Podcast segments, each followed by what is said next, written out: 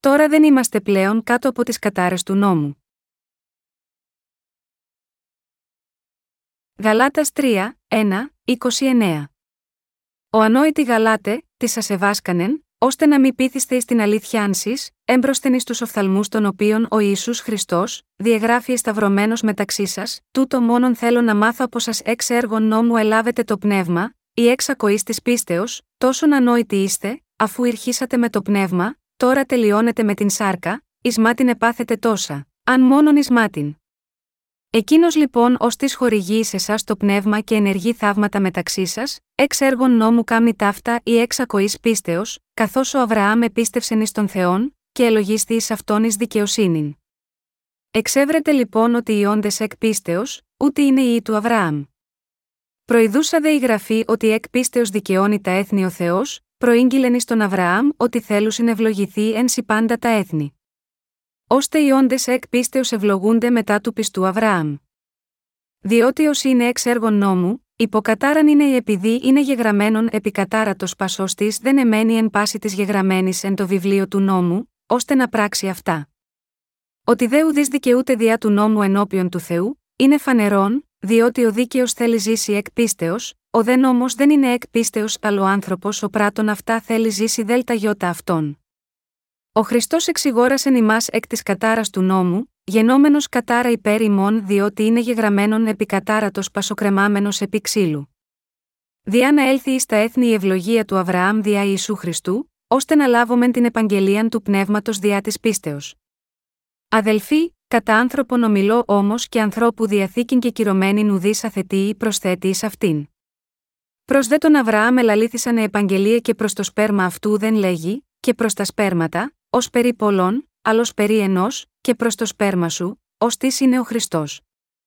Τούτο δε λέγω ότι διαθήκην προκεκυρωμένη ει τον Χριστόν υπό του Θεού, ο μετά έτη 430 γενόμενος νόμος δεν ακυρώνει, ώστε να καταργήσει την επαγγελίαν. Διότι εάν η κληρονομία είναι εκ νόμου, δεν είναι πλέον εξ επαγγελίας, αλλά στον Αβραάμ δέλτα γιώτα επαγγελίας σε χάρισε ταύτην ο Θεός. Διάτι λοιπόν εδόθη ο νόμος, εξαιτία των παραβάσεων προσετέθη, έως σου έλθει το σπέρμα, προς το οποίον έγινε η επαγγελία, διαταχθείς ΔΕΛΤΑ γιώτα αγγέλων διάχυρο μεσίτου, ο δε μεσίτη δεν είναι ενός, ο Θεός όμως είναι εις. Ο νόμος λοιπόν εναντίον των επαγγελιών του Θεού είναι μη γέννητο. Διότι εάν ήθελε δοθεί νόμος δυνάμενος να ζωοποιήσει, η δικαιοσύνη ήθελε είστε το όντι εκ του νόμου, η γραφή όμως συνέκλεισε τα πάντα υπό την αμαρτίαν, διά να δοθεί η επαγγελία εκ πίστεως Ιησού Χριστού εις τους πιστεύοντας. Πριν δε έλθει η πίστης, εφρουρούμεθα υπό τον νόμον συγκεκλεισμένη εις την πίστην, ή της έμελε να αποκαλυφθεί. Ώστε ο νόμος έγινε παιδαγωγός ημών εις των Χριστών, διά να δικαιωθόμεν εκ πίστεως. Αφού όμως ήλθεν η πίστης, δεν είμαι θα πλέον υποπαιδαγωγών. Διότι πάντες είστε οι Θεού διά της πίστεως της εν Χριστώ Ιησού, επειδή όσοι ευαπτίστητε εις Χριστόν, Χριστόν ενεδίθητε. Δεν είναι πλέον Ιουδαίος ουδέ Έλλην, δεν είναι δούλος ουδέ ελεύθερος, δεν είναι άρσεν και θύλη διότι πάντε εσείς είστε εις εν Χριστό Ιησού, εάν δε είστε του Χριστού, άρα είστε σπέρμα του Αβραάμ και κατά την επαγγελίαν κληρονόμη. Η επιστολή προς Γαλάτας γράφτηκε για να προειδοποιήσει κατά των ψεύτικων διδασκαλιών των οπαδών της περιτομής. Μεταξύ των Αγίων των Εκκλησιών της Γαλατεία, υπήρχαν μερικοί άνθρωποι που υποστήριζαν την περιτομή στη Σάρκα. Αυτοί υποστήριζαν ότι για να γίνουν λαός του Θεού, οι Άγιοι έπρεπε να κάνουν περιτομή στη σάρκα ακόμα και μετά την πίστη τους στον Ιησού, αλλά τέτοιες πεπιθήσεις ήταν εντελώς λάθος. Αυτό είναι παρόμοιο με την ευρέω διαδεδομένη πλάνη του δόγματος των προσευχών μετάνοιας που μαστίζει τους σημερινούς χριστιανούς. Τέτοια δόγματα φτιαγμένα από ανθρώπους έχουν παραπλανήσει πολλούς χριστιανούς αμαρτωλούς να προσπαθήσουν να πλύνουν τις αμαρτίες τους μέσω των δικών τους προσπαθειών, ακόμα και μετά την πίστη τους στον Ιησού. Από την επιστολή προς Γαλάτας, μπορούμε να δούμε πόσο βαθιά λανθασμένες είναι ενώπιον του Θεού αυτές οι νομικίστικες πεπιθήσεις. Μεταξύ των πιστών στη Γαλατεία υπήρξαν υπέρμαχοι της περιτομής στη Σάρκα. Είναι γραμμένο στην προς Γαλάτας 3, 1, 5, ο ανόητη Γαλάτε, τι σας ευάσκανεν, ώστε να μην πείθεστε στην αλήθεια άνσης, έμπροσθεν εις τους οφθαλμούς των οποίων ο Ιησούς Χριστός, διαγράφει εσταυρωμένος μεταξύ σας, τούτο μόνον θέλω να μάθω από σας έξ έργων νόμου ελάβετε το πνεύμα, ή έξ ακοής της πίστεως, τόσον ανόητοι είστε, αφού ηρχίσατε με το πνεύμα, τώρα τελειώνεται με την σάρκα, εις μάτιν επάθετε τόσα, αν μόνον εις μάτιν. Εκείνος λοιπόν ως τη χορηγεί σε εσάς το πνεύμα και ενεργεί θαύματα μεταξύ σας, εξ έργων νόμου κάμνη ταύτα ή εξ ακοής πίστεως, έτσι, με πληγωμένη καρδιά, ο Απόστολος Παύλος μίλησε ενάντια σε εκείνους που υποστήριζαν ότι οι άνθρωποι θα μπορούσαν να γίνουν λαός του Θεού αν έκαναν περιτομή στη σάρκα. Ο Απόστολος Παύλος ρώτησε ρητορικά, εξ έργων νόμου ελάβετε το πνεύμα, ή εξ ακοής της πίστεως, τόσον ανόητοι είστε, αφού ηρχήσατε με το πνεύμα, τώρα τελειώνετε με την σάρκα, ο λόγος που ο Παύλος το είπε αυτό οφείλεται στο γεγονός ότι οι υποστηρικτές της περιτομής της Σάρκα βλασφημούσαν στο αληθινό Ευαγγέλιο του Ήδατος και του Πνεύματος. Η πίστη του Παύλου ήταν αυτή που πίστευε στο Ευαγγέλιο του Ήδατος και του Πνεύματος. Όταν ο Ισού ήρθε σε αυτή τη γη, βαπτίστηκε από τον Ιωάννη τον Βαπτιστή και ανέλαβε όλες τις αμαρτίες μας μια για πάντα με αυτό το βάπτισμα. Στη συνέχεια πέθανε σταυρωμένος, αναστήθηκε από τους νεκρούς και έτσι έχει σώσει εμάς που πιστεύουμε στο Ευαγγέλιο του Ήδατος και του Πνεύματος, τέλεια και μια για πάντα. Οι Γαλάτες, όμως, ήταν πραγματικά ανόητοι, γιατί δίδασκαν ότι έπρεπε να κάνουν περιτομή στη σάρκα για να γίνουν λαός του Θεού. Πολλά μέλη των εκκλησιών στη Γαλατεία είχαν πιστέψει ανόητα στην περιτομή στη σάρκα. Έτσι, ο Απόστολος Παύλος συνέχισε να επικρίνει το λάθος τους, θέλοντας να γυρίσουν πίσω. Παρά το γεγονός αυτό, πολλοί στις εκκλησίες της Γαλατείας εξακολουθούσαν να πιστεύουν ότι θα μπορούσαν να γίνουν πλήρως λαός του Θεού μόνον εφόσον λάβουν περιτομή στη σάρκα τους.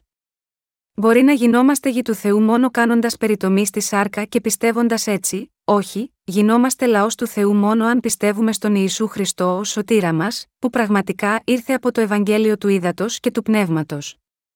Ωστόσο, παρά το γεγονός αυτό, Ακόμα και σήμερα εξακολουθούν να υπάρχουν εκείνοι που ισχυρίζονται ότι οι αμαρτίες τους μπορούν να πληθούν, κάνοντας τις δικές τους προσευχές μετάνοιας, που ισοδυναμεί με περιτομή στη σάρκα. Οι περισσότεροι χριστιανοί σήμερα πιστεύουν και ισχυρίζονται ότι μπορούν να πλύνουν τις αμαρτίες τους με προσευχές μετάνοιας. Αυτό είναι απόδειξη ότι οι νομικίστικε πεπιθήσεις είναι διαδεδομένες μεταξύ των χριστιανών σήμερα. Όσοι στο σημερινό χριστιανισμό συνηγορούν σε τέτοιες νομικίστικε πεπιθήσεις, παρασύρονται μακριά από τον Θεό και μετατρέπονται σε υπηρέτες του Σατανά. Ω εκ τούτου, πρέπει να βρούμε εδώ ότι το δόγμα των προσευχών μετάνοιας είναι ένα τέτοιο βαθιά εσφαλμένο δόγμα του χριστιανισμού. Η πλάνη του ισχυρισμού ότι η αμαρτία μπορεί να πληθεί με προσευχές μετάνοιας. Η σημερινή πεποίθηση ότι κάποιος μπορεί να πλύνει τις αμαρτίες του μέσω των δικών του προσευχών μετάνοιας, είναι ίδια με την πίστη εκείνων που στην πρώιμη Εκκλησία υποστήριζαν ότι θα μπορούσαν να γίνουν λαός του Θεού μόνο αν έκαναν περιτομή στη σάρκα. Ακριβώς όπως οι οπαδοί της περιτομής στη σάρκας στι ημέρες του Αποστόλου Παύλου είχαν ως αποτέλεσμα να οδηγηθούν πολλοί χριστιανοί στην καταστροφή διαδίδοντας τις λανθασμένες διδασκαλίες τους, έτσι είναι οι σημερινοί ψευδείς πάστορες που στέλνουν αμέτρητους χριστιανούς στον άδει με τη διδασκαλία της θεωρίας των απατηλών προσευχών μετάνοιας. Ω αποτέλεσμα, σχεδόν όλοι οι χριστιανοί παρανοούν σήμερα και πιστεύουν κακώς ότι από τη στιγμή που πιστεύουν στον Ιησού ως σωτήρα τους, μπορούν να πλύνουν τις προσωπικές τους αμαρτίες με τις δικές τους προσευχές μετάνοιας. Ωστόσο, πρέπει να συνειδητοποιήσουμε καθαρά εδώ ότι μόνο και μόνο επειδή κάνουν προσευχές μετάνοιας στον κύριο, αυτό δεν σημαίνει ότι έσβησαν όλες οι αμαρτίες τους κάθε φορά που προσεύχονται. Τέτοιες διδασκαλίες βασίζονται σε δόγματα δικών τους ανθρώπινων αποφάσεων και, ως εκ τούτου, δεν είναι τίποτε περισσότερο από ψέματα που στέκονται εντελώς αντίθετα με τον λόγο του Θεού. Σήμερα, όταν οι χριστιανοί αμαρτάνουν σε αυτόν τον κόσμο μετά από την πίστη στον Ιησού ως σωτήρα, κάνουν προσευχές μετάνοια ως εξής: Κύριε, παρακαλώ να με συγχωρέσεις. Αν θα συγχωρέσεις τις αμαρτίες μου αυτή τη φορά, εγώ δεν πρόκειται ποτέ να διαπράξω ξανά αυτές τις αμαρτίες. Στη συνέχεια, πιστεύουν ότι οι αμαρτίες τους πλήθηκαν με μόνο αυτά τα λίγα λόγια συντριβής. Επειδή δεν έχουν το Ευαγγέλιο του ύδατο και του πνεύματος, νομίζουν ότι δεν υπάρχει άλλος τρόπος από αυτόν για να λύσουν το πρόβλημα των αμαρτιών τους. Πιστεύουν ότι έχουν εξηλαιωθεί επειδή προσευχήθηκαν στον Θεό να συγχωρέσει τις αμαρτίες τους. Παρόλα αυτά, ακόμα και οι συνειδήσεις τους θα παραδεχτούν ότι οι αμαρτίες τους δεν εξαφανίζονται με λίγα λόγια προσευχών μετάνοιας. Εκείνοι που εξακολουθούν να στηρίζονται σε προσευχές μετάνοιας για να προσπαθήσουν να καθαρίσουν τις αμαρτίες τους, πρέπει να κατανοήσουν αυτό το γεγονός, να γυρίσουν πίσω και να πιστέψουν στο Ευαγγέλιο του Ήδατος και του Πνεύματος. Αν οι αμαρτίες της ανθρωπότητας μπορούσαν πράγματι να αφαιρεθούν μόνο κάνοντας προσευχές μετάνοιας στον κύριο, τότε δεν θα υπήρχε καμία ανάγκη για τον κύριο να έρθει σε αυτή τη γη και να βαφτιστεί από τον Ιωάννη για να ελευθερώσει τους αμαρτωλούς από τις ανομίες τους, ούτε θα έπρεπε να πεθάνει στον Σταυρό. Γιατί βαπτίστηκε ο Ισού από τον Ιωάννη, βαπτίστηκε από τον Ιωάννη τον βαπτιστή για να δεχτεί τις αμαρτίες μας στο σώμα του με μιας. Ο Ισού μας έχει ελευθερώσει από την αμαρτία αναλαμβάνοντας τις αμαρτίες του κόσμου με το βάπτισμά του και χύνοντας το αίμα του στον Σταυρό. Δεν πλένουν τις αμαρτίες μας οι δικές μας προσευχές. Η διαφορά μεταξύ αυτών των δύο πίστεων είναι κολοσιαία. Ωστόσο, σχεδόν όλοι οι χριστιανοί σε όλο τον κόσμο, πιστεύουν σήμερα ότι οι αμαρτίες τους πλένονται από τις δικές τους προσευχές μετάνοιας και, ως εκ τούτου, δεν είναι υπερβολή να πούμε ότι η ζωή της πίστης τους αρχίζει και τελειώνει με τις προσευχές μετάνοιας. Είναι πεπισμένοι ότι σώθηκαν αρχικά πιστεύοντας μόνο στο αίμα του Ιησού στον Σταυρό, και πιστεύουν ότι οι αμαρτίες που διαπράττουν στη συνέχεια πλένονται κάνοντας προσευχές μετάνοιας. Λοιπόν, πόσο αξιολύπητοι είναι, κάθε ένας και κάθε μία εξαπατούν τον εαυτό τους. Έχουν αντικαταστήσει την αληθινή πίστη στο Ευαγγέλιο του Ήδατος και του Πνεύματος με τη δική τους νομικήστικη πίστη με βάση την ηθική και τη δεοντολογία. Αλλά αν δεν επιστρέψουν από μια τέτοια γραμμή πίστης, θα είναι πάντα ανίκανοι να πλύνουν τις αμαρτίες τους. Εάν η αμαρτία σβήνει κάνοντας προσευχές μετάνοιας, τότε αυτό θα σήμαινε ότι η σωτηρία μας δεν εξαρτάται από τον Ιησού αλλά από τις προσπάθειες και τα έργα μας, και αυτό με τη σειρά του θα σήμαινε ότι η αξιομιστία του Ιησού δεν έχει να κάνει τίποτε με τη σωτηρία μας. Δεν πρέπει να πιστέψουμε έτσι. Αντίθετα, οι υποστηρικτές των προσευχών μετάνοιας και της περιτομής τη σάρκα πρέπει τώρα να συνειδητοποιήσουν ότι καθιστούν πράγματι μάταια το βάπτισμα του Ιησού Χριστού και το πολύτιμο αίμα του στον Σταυρό, και πρέπει να παραμερίσουν τη λανθασμένη πίστη τους. Διαφορετικά, αν συνεχίζουν να ζουν τη ζωή της πίστης τους στηριζόμενοι στις δικές τους προσευχές μετάνοιας, θα παραμείνουν για πάντα αμαρτωλοί. Γιατί, επειδή ακόμα και αν ο Ισού Χριστός έχει καθαρίσει όλες τις αμαρτίες μας μια για πάντα και μας έσωσε με τον αβαπτιστή από τον Ιωάννη τον Βαπτιστή στον ποταμό Ιορδάνη, να πεθάνει στον Σταυρό και να αναστηθεί από τους νεκρούς, δεν πιστεύουν σε αυτό το Ευαγγέλιο του ύδατο και του πνεύματος ως την πραγματική αλήθεια της σωτηρίας.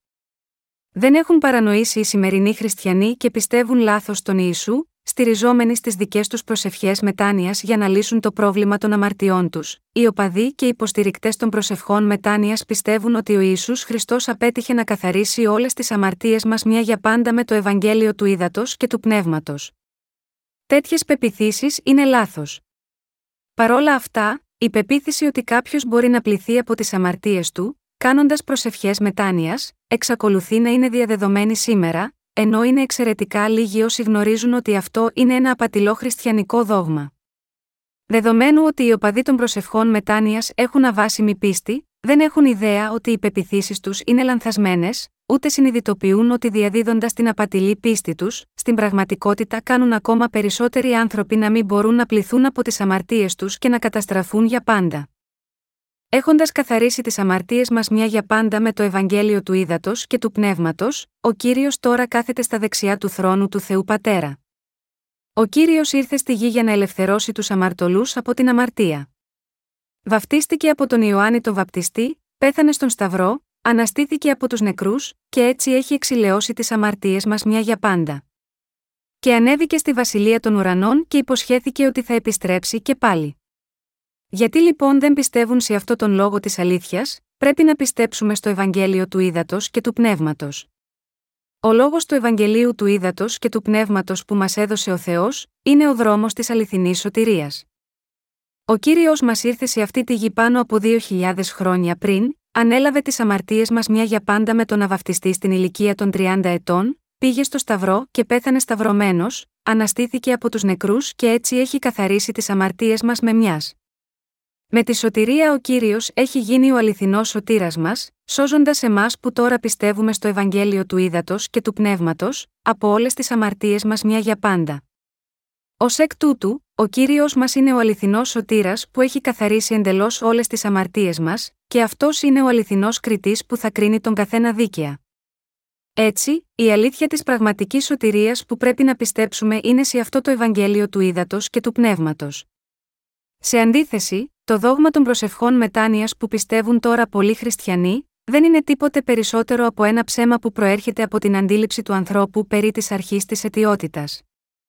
Για τους χριστιανούς σήμερα που λένε ότι έχουν εξηλαιωθεί από τις αμαρτίες τους κάνοντας προσευχές μετάνοιας, η άφεση της αμαρτίας δεν έχει ληφθεί στον παρακείμενο, αλλά σε διαρκή ενεστώτα.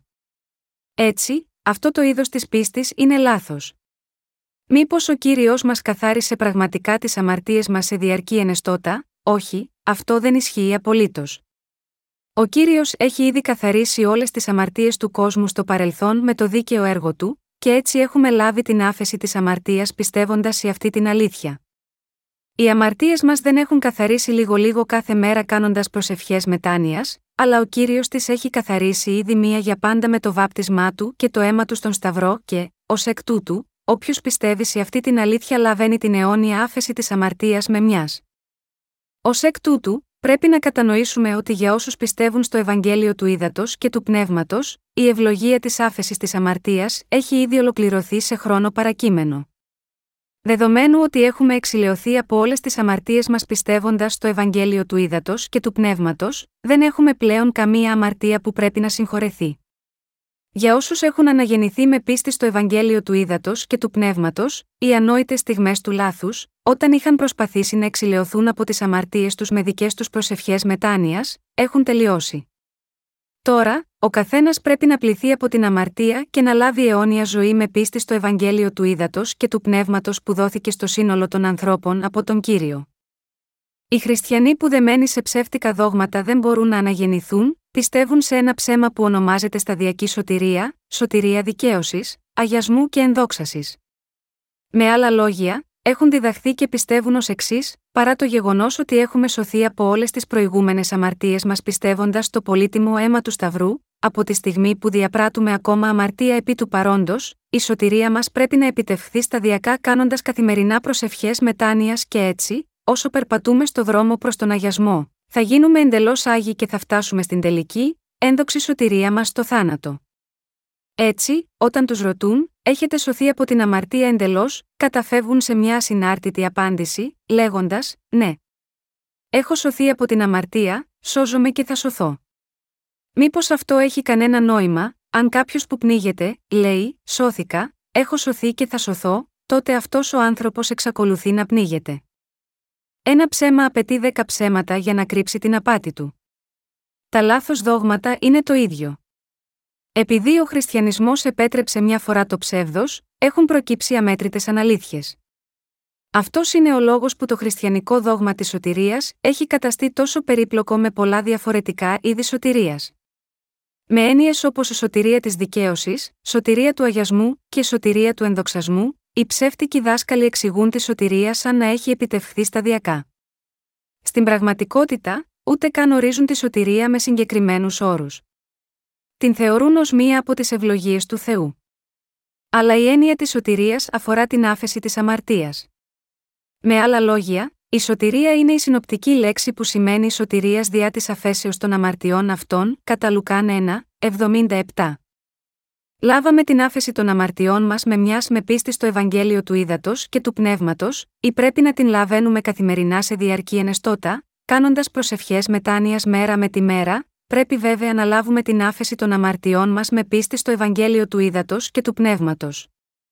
Ωστόσο, παρά το γεγονός αυτό, αν οι σημερινοί χριστιανοί εξακολουθούν να επιμένουν ότι σώθηκαν από όλες τις προηγούμενες αμαρτίες τους, πιστεύοντας τον Ιησού ως σωτήρα τους, αλλά πρέπει επίσης να σωθούν τώρα με προσευχές μετάνοιας και θα συνεχίσουν να σώζονται στο μέλλον, τότε αυτό που έχουν είναι μια δογματική πίστη. Δεν είναι η πίστη που πιστεύει στο Ευαγγέλιο του Ήδατος και του Πνεύματος που είναι η πραγματική αλήθεια.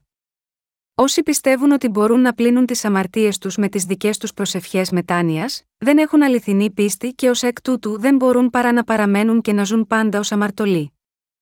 Α υποθέσουμε εδώ ότι πήρα ένα δώρο γενεθλίων από κάποιον.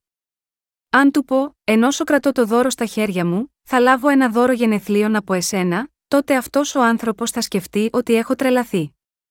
Το ίδιο ισχύει και για την ιστορία της σωτηρίας. Η σωτηρία μας έχει εκπληρωθεί μια για πάντα με πίστη, επειδή έχει έρθει με το Ευαγγέλιο του Ήδατος και του Πνεύματος. Έχουμε λάβει την άφεση των αμαρτιών μας μια για πάντα με πίστη στο Ευαγγέλιο του Ήδατος και του Πνεύματος που δόθηκε από τον Ιησού Χριστό. Αυτή η άφεση δεν λαμβάνεται συνεχώς μέσω των δικών μας προσευχών μετάνοιας. Οι άνθρωποι πρέπει να συνειδητοποιήσουν ότι είναι λάθος να πιστεύουν ότι οι αμαρτίες τους πλένονται κάνοντας προσευχές μετάνοιας. Με πίστη στο Ευαγγέλιο του Ήδατος και του Πνεύματος έχουμε σωθεί από τις αμαρτίες μας μια για πάντα και λάβαμε την αιώνια ζωή. Πρέπει να αντιληφθείτε ότι αυτή είναι η σωστή πίστη. Η πίστη στο Ευαγγέλιο του Ήδατος και του Πνεύματος έφερε την πεποίθηση της αληθινής σωτηρίας σε πολλούς χριστιανούς. Πρέπει να συνειδητοποιήσουμε ότι είναι εντελώς αντιβιβλικό να πιστεύουμε ότι οι αμαρτίες μας πλένονται με την πίστη στον Ιησού ως σωτήρα μας και στη συνέχεια κάνοντας προσευχές μετάνοιας, και ότι αυτή η πεποίθηση δεν είναι τίποτε περισσότερο από ένα νομικίστικο δόγμα που απορρέει από τη λογική του ανθρώπου. Υπάρχει μια τεράστια διαφορά μεταξύ της πίστης στο Ευαγγέλιο του Ήδατος και του Πνεύματος, και την πεποίθηση ότι κάποιος μπορεί να πληθεί από τις αμαρτίες του με προσευχές μετάνοιας. Αν κάποιος πιστεύει στο Ευαγγέλιο του Ήδατος και του Πνεύματος, θα λάβει την αιώνια άφεση της αμαρτίας και θα γίνει δίκαιος άνθρωπος χωρίς αμαρτία. Αλλά αν έπρεπε να προσπαθήσει να πληθεί από τις αμαρτίες του μέσω των δικών του προσευχών μετάνοιας, τότε ποτέ δεν θα λάβει την άφεση των αμαρτιών του και θα πέσει σε νομικίστικε πεπιθήσεις. Ενώ η προηγούμενη πίστη μας δίνει τη δυνατότητα να επιτύχουμε την αιώνια ζωή στον ουρανό και να υπηρετήσουμε τον κύριο με τη χάρη του, η δεύτερη πίστη μας κάνει μόνο να περνούμε όλη τη ζωή μας αγωνιζόμενοι για να λάβουμε την άφεση των αμαρτιών μας, μόνο για να καταδικαστούμε στον Άδη. Θα πρέπει, επομένως, για άλλη μια φορά να εξετάσετε σωστά τώρα αν η πίστη σας στηρίζεται στο Ευαγγέλιο του Ήδατος και του Πνεύματος, ή στηρίζεται στις δικές σας προσευχές μετάνοιας καθώς προσπαθείτε να πλύνετε τις αμαρτίες σας μόνοι σας. Και αν πράγματι στηρίζεστε στην εσφαλμένη πεποίθηση ότι η άφεση των αμαρτιών σας αποκτάτε κάνοντας προσευχές μετάνοιας, τότε σας παρακαλώ να πετάξετε μια τέτοια πίστη και να πιστέψετε στο Ευαγγέλιο του Ήδατος και του Πνεύματος. Πρέπει να ξέρουμε και να πιστεύουμε ότι μόνο το Ευαγγέλιο του Ήδατος και του Πνεύματος είναι η πραγματική αλήθεια της σωτηρίας. Για να σώσει τους αμαρτωλούς από την αμαρτία, ο Ιησούς ήρθε σε αυτή τη γη, επομίστηκε όλες τις αμαρτίες του κόσμου όταν βαφτίστηκε από τον Ιωάννη τον Βαπτιστή, πέθανε στον Σταυρό, αναστήθηκε από τους νεκρούς και έτσι καθάρισε όλες τις αμαρτίες μας. Ακριβώς όπως είπε ο κύριος στο θάνατό του, τετέλεστε. Έχει ολοκληρώσει πράγματι τα πάντα, έτσι ώστε να μην εμποδίζεται από τίποτε να σώσει όσους πιστεύουν στο Ευαγγέλιο του Ήδατος και του Πνεύματος. Και ο κύριος υποσχέθηκε ότι θα κατεβεί πάλι από τον ουρανό για να πάρει τους δίκαιους που πιστεύουν στο Ευαγγέλιο του Ήδατος και του Πνεύματος. Επειδή οι πιστοί στο Ευαγγέλιο του Ήδατος και του Πνεύματος είναι ο λαός του Θεού, ο κύριος θα επιστρέψει στη γη για να τους πάρει μακριά. Είναι απατηλή πεποίθηση να πιστεύουμε ότι εξηλαιωνόμαστε από τις αμαρτίες μας με προσευχές μετάνοιας, και όχι με πίστη στη σωτηρία που ο κύριος έχει ολοκληρώσει για μας και, ως εκ τούτου, με αυτό το είδος πίστης δεν μπορούμε ποτέ να μπούμε στη βασιλεία του κυρίου. Πρέπει να πιστέψουμε στο Ευαγγέλιο του Ήδατος και του Πνεύματος, και να το χαράξουμε στις καρδιές μας. Πρέπει να συνειδητοποιήσουμε πως όταν οι σημερινοί χριστιανοί πιστεύουν ότι οι αμαρτίες τους πλένονται με τις δικές τους προσευχές μετάνοιας, η πίστη τους είναι μια εξαιρετικά λανθασμένη πίστη. Αν πιστεύεις στο Ευαγγέλιο του Ήδατος και του Πνεύματος, έχει την ίδια πίστη με εκείνη του Αβραάμ. Πώς είμαστε ευλογημένοι όπως ο Αβραάμ. Στο τρίτο κεφάλαιο της επιστολής προς Γαλάτας, ο Απόστολος Παύλος εξηγεί την αληθινή πίστη, χρησιμοποιώντας το παράδειγμα της πίστης του Αβραάμ, καθώς ο Αβραάμ επίστευσεν εις τον Θεόν, και ελογίστη εις αυτόν εις δικαιοσύνην. Εξέβρεται λοιπόν ότι οι όντες εκ πίστεως, ούτε είναι οι του Αβραάμ. Προειδούσα δε η γραφή ότι εκ πίστεως δικαιώνει τα έθνη ο Θεός, προήγγειλεν εις τον Αβραάμ ότι θέλουν ευλογηθεί ένση πάντα τα έθνη. Ώστε οι όντες εκ πίστεως ευλογούνται μετά του πιστού Αβραάμ, Γαλάτας 3, 6, 9. Ο Παύλος εξηγεί εδώ ότι ο Αβραάμ εγκρίθηκε από τον Θεό και έγινε ο πατέρας της αληθινής πίστης, ακριβώς επειδή πίστευε στο λόγο που του είχε πει ο Θεός. Ω εκ τούτου, όσοι έχουν την ίδια πίστη με την πίστη του Αβραάμ, λογίζονται από τον Θεό δίκαιοι μαζί με τον Αβραάμ. Θέλετε να γίνετε απόγονοι του Αβραάμ, στηρίζοντας την πίστη σας στο λόγο του Θεού, τότε πιστέψτε στο Ευαγγέλιο του Ήδατος και του Πνεύματος με όλη την καρδιά σας, ακριβώς όπως ο Αβραάμ πίστεψε σε αυτό που του είχε πει ο Θεός. Με πίστη στον ιό του Θεού ως σωτήρα μας, ο οποίος μας έχει σώσει από τις αμαρτίες μας, και μέσω της πίστης μας τον δοσμένο από τον Θεό λόγω του Ευαγγελίου του Ήδατος και του Πνεύματος, μπορούμε να ζήσουμε για πάντα. Θέλω όλοι να επιτύχετε επίσης την ίδια πίστη με την πίστη του Αβραάμ. Όπως ο Αβραάμ έγινε ιό του Θεού μέσω της πίστης του στο λόγο του Θεού, πραγματικά θέλω όλοι να μιμηθείτε την πίστη του. Τότε, ακριβώς όπως ο Αβραάμ έλαβε όλες τις ευλογίες πιστεύοντας στο λόγο του Θεού, θα λάβετε επίσης όλοι τις ίδιες ευλογίες. Και εσείς, επίσης, πρέπει να λάβετε την άφεση των αμαρτιών σας από τον Θεό στηρίζοντας την πίστη σας στο Ευαγγέλιο του Ήδατος και του Πνεύματος. Με άλλα λόγια, πρέπει να πιστέψετε ότι ο κύριος μας ήρθε σε αυτή τη γη, βαφτίστηκε από τον Ιωάννη τον Βαπτιστή για να δεχτεί τις αμαρτίες του κόσμου, πέθανε στον Σταυρό, αναστήθηκε από τους νεκρούς και έτσι μας έσωσε από την αμαρτία. Την ίδια στιγμή που πιστεύουμε στο Ευαγγέλιο του Ήδατος και του Πνεύματος που δόθηκε σε μας, γινόμαστε λαός του Θεού και επίσης γινόμαστε πνευματικοί απόγονοι του Αβραάμ. Ακριβώς όπως ο Αβραάμ εγκρίθηκε από τον Θεό ως δίκαιος άνθρωπος επειδή πίστεψε στο λόγο του, μέσω της πίστης σας στο Ευαγγέλιο του Ήδατος και του Πνεύματος σας έκανε λαό του Θεού. Ο Θεός λέει ότι η πίστη του Αβραάμ είναι ίδια με την πίστη εκείνων που πιστεύουν στο Ευαγγέλιο του Ήδατος και του Πνεύματος. Πρέπει να συνειδητοποιήσουμε ότι το Ευαγγέλιο του Ήδατος και του Πνεύματος είναι η αλήθεια.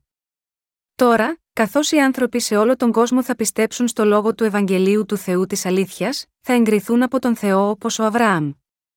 Αυτό συμβαίνει επειδή ο Θεός έχει ήδη ορίσει ότι όσοι έχουν αυτή την πίστη πρέπει να γίνουν δίκαιοι με την πίστη, και να σωθούν από όλες τις αμαρτίες τους. Πρέπει να θυμόμαστε τι είναι γραμμένο στην Αγία Γραφή, προειδούσα δε η Γραφή ότι εκ πίστεως δικαιώνει τα έθνη ο Θεός, προήγγειλεν στον Αβραάμ ότι θέλουν συνευλογηθεί εν πάντα τα έθνη Γαλάτας 3, 8. Τι είδους πίστη είναι η πίστη του Αβραάμ; Στην εποχή της Παλαιάς Διαθήκης, ο Αβραάμ και ο ανιψιό του εγκατέλειψαν τη χώρα τους, τις οικογένειές τους και τα σπίτια των πατέρων τους στην Ουρ των Χαλδαίων, για να πάνε στη γη που ο Θεός θα του έδειχνε. Λίγο μετά την είσοδό τους στη γη της Επαγγελίας, τα κοπάδια τους αυξήθηκαν σημαντικά, γεγονός που ήταν τότε ένα μέτρο πλούτου. Έτσι, τελικά, οι υπηρέτες του Αβραάμ και οι υπηρέτες του ανιψιού του, του Λοτ, μάλωναν για θέματα ιδιοκτησίας. Ο Αβραάμ συνειδητοποίησε από αυτό ότι έπρεπε να διαχωριστεί πνευματικά από τον ανιψιό του Λοτ. Έτσι ο Αβραάμ είπε στον ανιψιό του: Μπορείς να φύγεις. Αν εσύ πας δεξιά, τότε εγώ θα πάω προς τα αριστερά. Αν εσύ πας αριστερά, τότε εγώ θα πάω προς τα δεξιά. Μπορείς να διαλέξεις πρώτος. Μην σκεφτείς ότι είμαι ο θείος σου, και τώρα που ευημερείς θέλεις να με αφήσεις. Γι' αυτό διάλεξε που θα πας, πήγαινε όπου θέλεις να πας. Ο Λοτ διάλεξε τότε την έφορη γη της Σηγώρ και άφησε τον Αβραάμ. Μετά την αναχώρηση του Λοτ, ο Θεός είπε στον Αβραάμ: ύψωσον τώρα τους οφθαλμούς σου, και ιδέ από του τόπου όπου είσαι, προς άρκτον και μεσημβρίαν και ανατολήν και δύσιν, διότι πάσαν την γη την οποίαν βλέπεις, εις σε θέλω δώσει αυτήν και εις το σπέρμα σου έως αιώνος Γένεσης 13, 14, 15. Αυτό που είπε ο Θεός εδώ ήταν ο Ευαγγελικός λόγος της Διαθήκης, ότι ο Αβραάμ θα ευλογηθεί μέσω του Ιησού Χριστού. Με πίστη στο λόγο του Θεού, η πίστη του Αβραάμ εγκρίθηκε και έγινε ο πατέρας της πίστης για όλους όσοι στη συνέχεια πίστεψαν στο Ευαγγέλιο του Ήδατος και του Πνεύματος. Όταν ο Θεός είπε στον Αβραάμ, Όλη τη γη που βλέπεις τη δίνω σε σένα και τους απογόνους σου για πάντα, εννοούσε ότι οι άνθρωποι θα έμπαιναν στην πνευματική γη Χαναάν μέσω του Ιησού Χριστού. Ο Ιησούς γεννήθηκε σε αυτή τη γη για να ελευθερώσει τους αμαρτωλούς από την αμαρτία, βαφτίστηκε από τον Ιωάννη τον Βαπτιστή, πέθανε στον Σταυρό, αναστήθηκε από τους νεκρούς και με τον τρόπο έχει γίνει ο σωτήρας των αμαρτωλών. Αυτός είναι ο λόγος που ο Θεός είπε ότι θα δώσει τον ουρανό σε όσους πιστεύουν στον Ιησού Χριστό ως σωτήρα τους, που ήρθε από το Ευαγγέλιο του Ήδατος και του Πνεύματος. Ο Απόστολος Παύλος ήξερε ότι αυτή η αλήθεια έπρεπε να κηρυχθεί στους εθνικούς για να φέρει τη σωτηρία σίγμα αυτούς. Ο Θεός Πατέρας είχε προφητέψει ότι ο Ιησούς Χριστός θα γεννιόταν ως απόγονος του Αβραάμ, και είπε ότι μόνο η πίστη του Αβραάμ εγκρίθηκε από αυτόν. Εκείνοι που πιστεύουν στον Ιησού Χριστό ως σωτήρα τους, που ήρθε από το Ευαγγέλιο του Ήδατος και του Πνεύματος, η πίστη τους θα εγκριθεί από τον Θεό. Αυτός είναι ο λόγος που ο Απόστολος Παύλος είπε, ώστε οι όντες εκ πίστεως ευλογούνται μετά του πιστού Αβραάμ, Γαλάτας 3, 9.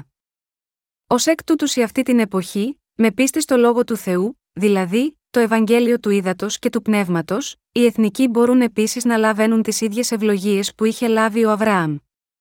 Ο λόγος του Θεού που είχε λάβει ο Αβραάμ, και ο λόγος του Ευαγγελίου του Ήδατος και του Πνεύματος που είναι ο λόγος της σωτηρίας που λάβαμε εμείς, φέρνουν τη σωτηρία για τον πιστό και ως εκ τούτου, όταν πρόκειται για την πίστη που μας σώζει, δεν υπάρχει απολύτως καμία διαφορά.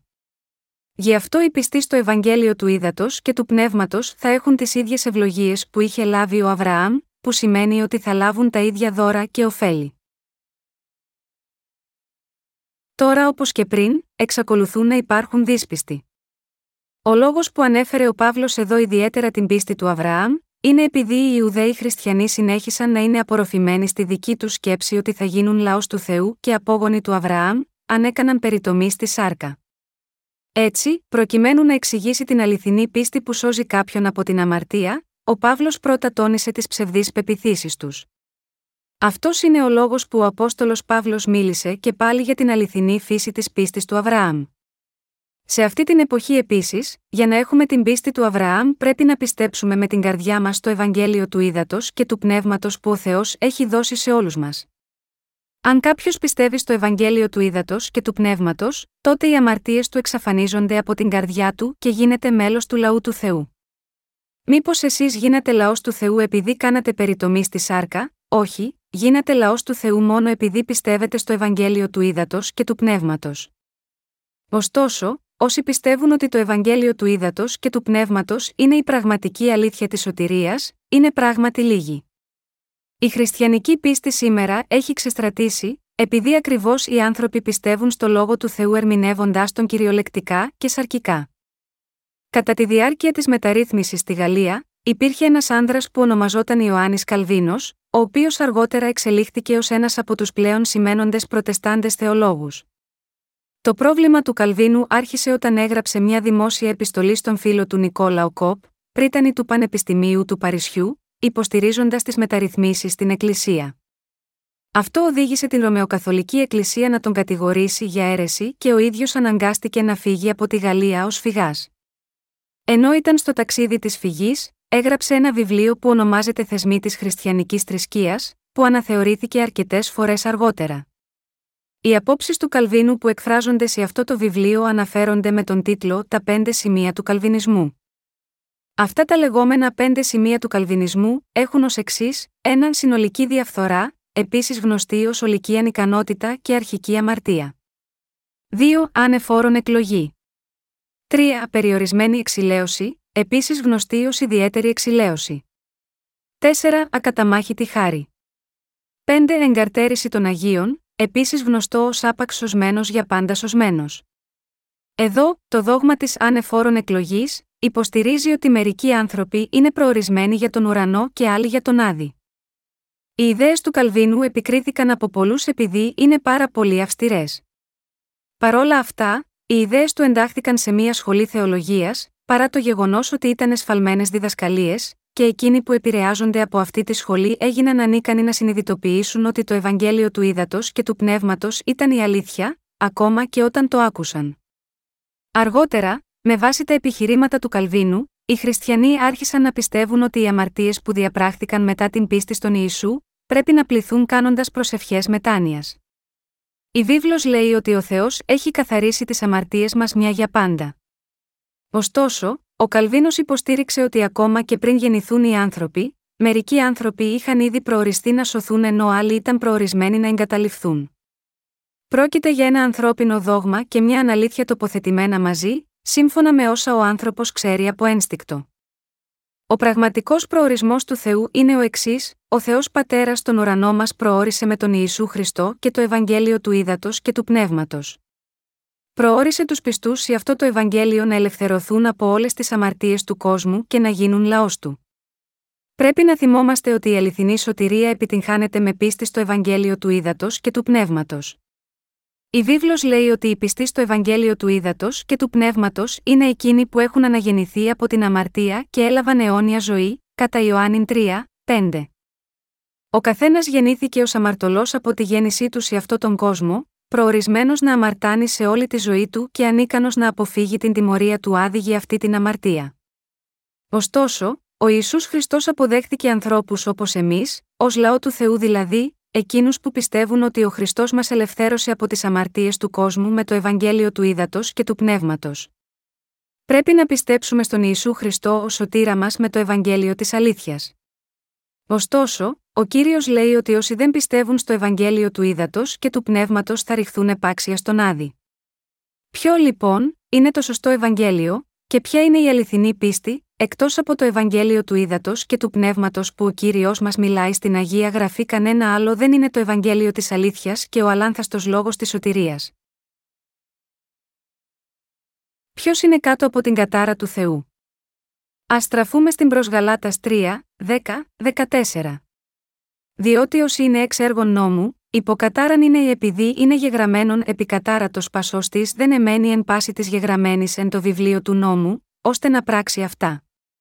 Ότι δε ουδή δικαιούται διά του νόμου ενώπιον του Θεού, είναι φανερόν, διότι ο δίκαιος θέλει ζήσει εκ πίστεως, ο δε νόμος δεν είναι εκ πίστεως, αλλά ο άνθρωπος ο πράτων αυτά θέλει ζήσει δέλτα γιώτα αυτών.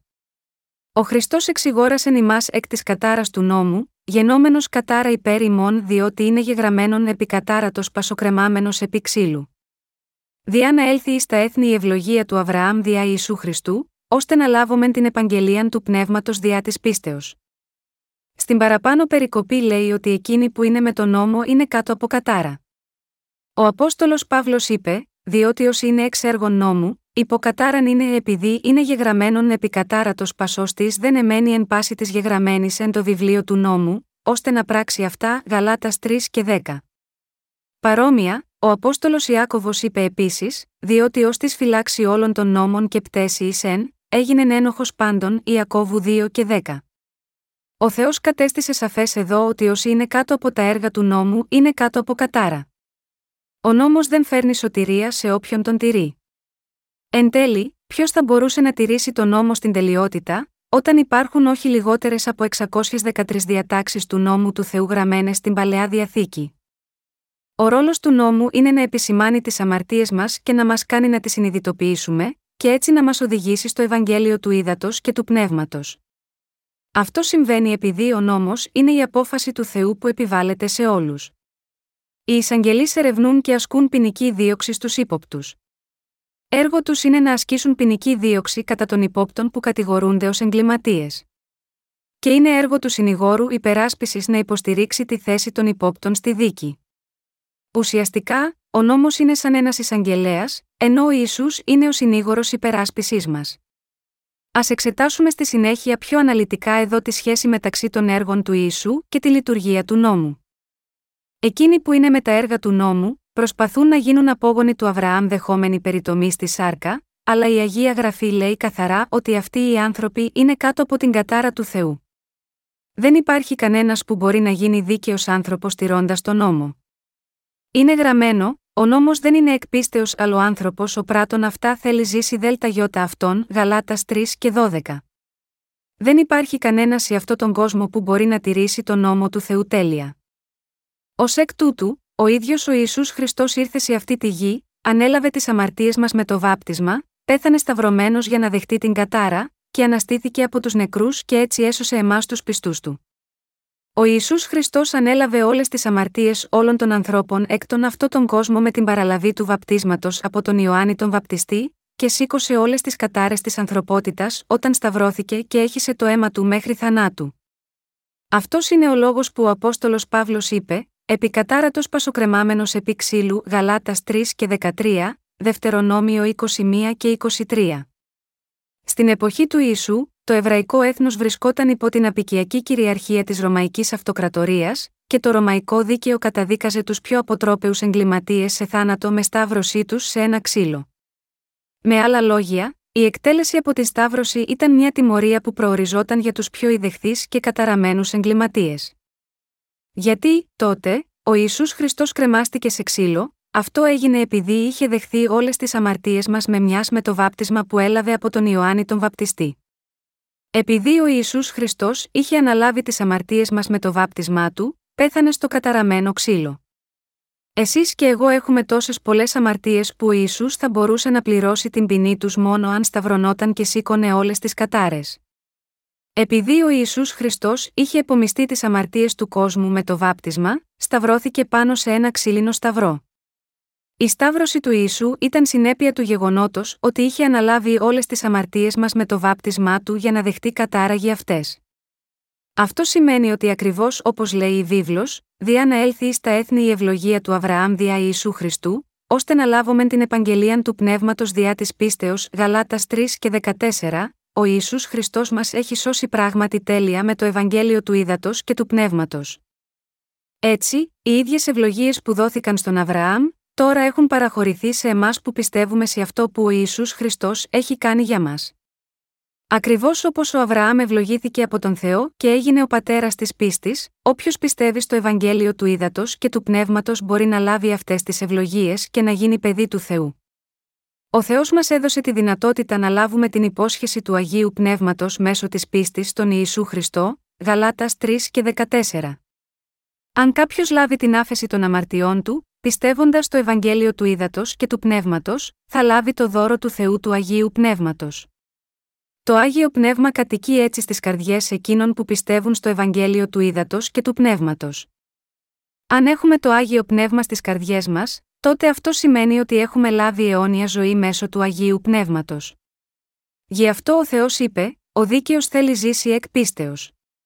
Δεδομένου ότι ο Θεός έχει δώσει το δώρο του Αγίου Πνεύματος σε όσους πιστεύουν στο Ευαγγέλιο του Ήδατος και του Πνεύματος, εσείς και εγώ μπορούμε τώρα να ζήσουμε για πάντα με την πίστη μας στο λόγο του Θεού.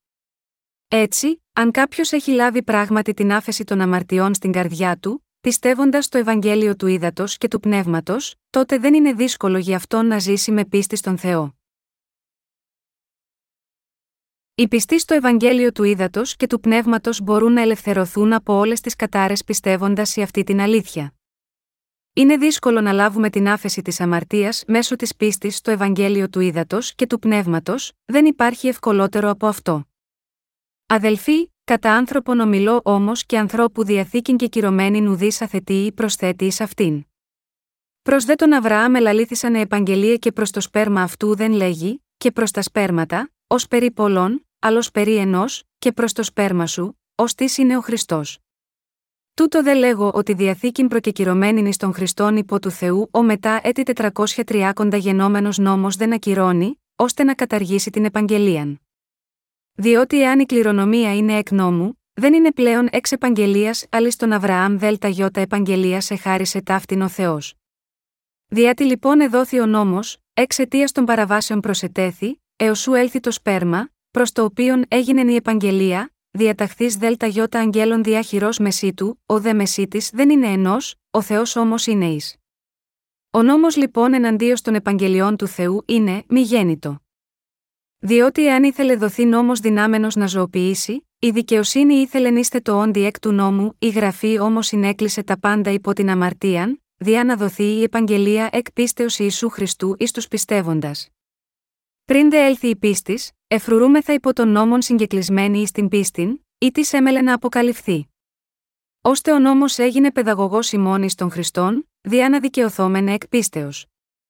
Αφού όμως ήλθεν η πίστης, δεν είμαι θα πλέον υποπαιδαγωγών Γαλάτας 3, 15, 25. Ο Απόστολος Παύλος είπε εδώ ότι θα πάρει ένα παράδειγμα από την καθημερινή ζωή για να εξηγήσει τι εννοούσε. Επισήμανε ότι, ακόμα και όταν πρόκειται για μια διαθήκη από έναν άνθρωπο σε άλλον, όταν αυτή γίνει κανείς δεν μπορεί να την ακυρώσει ή να την τροποποιήσει. Α στραφούμε και πάλι στην διαθήκη του Θεού προς τον Αβραάμ. Καθώς προέκυψαν συγκρούσεις μεταξύ του Αβραάμ και του ανιψιού του Λότ για ζητήματα γης, ο Αβραάμ ζήτησε από τον Λότ να διαλέξει που ήθελε να πάει και να φύγει, και ο Λότ διάλεξε τη γη Σιγόρ και αναχώρησε. Ο Θεός κάλεσε τότε τον Αβραάμ σε ένα ψηλό βουνό και τον έκανε να κοιτάξει κάτω στη γη. Και ο Θεός υποσχέθηκε στον Αβραάμ, πάσαν την γη την οποία βλέπεις, ή σε θέλω δώσει αυτήν και εις το σπέρμα σου έως αιώνος. Αυτή είναι η διαθήκη του Θεού, ότι ο Ιησούς Χριστός θα γεννιόταν από τον Αβραάμ. Με άλλα λόγια, ο Θεός έλεγε ότι θα στείλει τον Ιησού Χριστό να γεννηθεί ως απόγονος του Αβραάμ, και ότι σε όσους πιστεύουν σε αυτόν τον Ιησού Χριστό, ο Θεός θα δώσει τις ίδιες ευλογίες που έδωσε στον Αβραάμ. Και πράγματι με την αποστολή του Ιησού Χριστού σε αυτή τη γη, ο Θεός εκπλήρωσε εντελώς την ευλογία που επιτρέπει σε εμάς τους πιστούς να μπούμε στον ουρανό ακριβώς όπως είχε υποσχεθεί. Τώρα, είμαστε αυτοί που έχουν λάβει τέτοιες ευλογίες όπως ο Αβραάμ, όλα με την πίστη στον Ιησού Χριστό. Όπως ο Θεός έδωσε τη γη Χαναάν στον Αβραάμ, μας έχει δώσει το δώρο της υπεσχημένης βασιλείας του, ακριβώς επειδή πιστεύουμε στο λόγο του. Ωστόσο, 430 χρόνια μετά που έδωσε αυτό τον λόγο του της υπόσχεσης στον Αβραάμ, ο Θεός έδωσε τον νόμο στον λαό Ισραήλ. Ο νόμος αυτός δόθηκε και σίγμα, εμάς επίσης. Ωστόσο, μέσω του νόμου αυτού, δεν μπορούσαμε να ελευθερωθούμε από όλες τις αμαρτίες μας και, ως εκ τούτου, έπρεπε να παραμείνουμε κάτω από την κατάρα. Αλλά ο νόμος αυτός δεν μπορεί να καταργήσει την υπόσχεση του Θεού που έγινε από πριν. Με άλλα λόγια, ο νόμος που έδωσε ο Θεός στον λαό του Ισραήλ αφού είχαν περάσει 430 χρόνια από τότε που υποσχέθηκε να τους ευλογήσει, ο νόμος αυτός δεν μπορούσε να αγνοήσει την υπόσχεση και ευλογία που ο Θεός είχε δώσει στον Αβραάμ. Πρόκειται για μια εξαιρετικά σημαντική διαθήκη και απαραίτητη αλήθεια τόσο για το λαό Ισραήλ όσο και για μας. Το ότι σωζόμαστε με την πίστη μας στο Ευαγγέλιο του Ήδατος και του Πνεύματος είναι ζωτική σημασίας, πραγματική πίστη, και είναι η αλήθεια για την πραγματική άφεση της αμαρτίας. Παρόμοια, με το Ευαγγέλιο του Ήδατος και του Πνεύματος, είναι πολύ εύκολο να επιτευχθεί η σωτηρία της άφεσης της αμαρτίας. Α διαβάσουμε στην επιστολή προς Γαλάτας 3, 18, 20. Διότι εάν η κληρονομία είναι εκ νόμου, δεν είναι πλέον εξ επαγγελίας άλλη στον Αβραάμ δέλτα γιώτα επαγγελία σε χάρισε ταύτην ο Θεός. Διάτι λοιπόν εδόθη ο νόμος, εξαιτία των παραβάσεων προσετέθη, έως σου έλθει το σπέρμα, προς το οποίον έγινε η επαγγελία, διαταχθείς δέλτα γιώτα αγγέλων διάχυρο μεσίτου, ο δε μεσίτη δεν είναι ενός, ο Θεός όμως είναι εις. Ο Απόστολος Παύλος χρησιμοποίησε υποτακτική διάθεση λέγοντας αν. Ο Παύλος είπε εδώ ότι αν το να γίνουν παιδιά του Θεού και να κληρονομήσουν τη βασιλεία του είναι αποτέλεσμα του νόμου, τότε δεν είναι πλέον ζήτημα υπόσχεσης.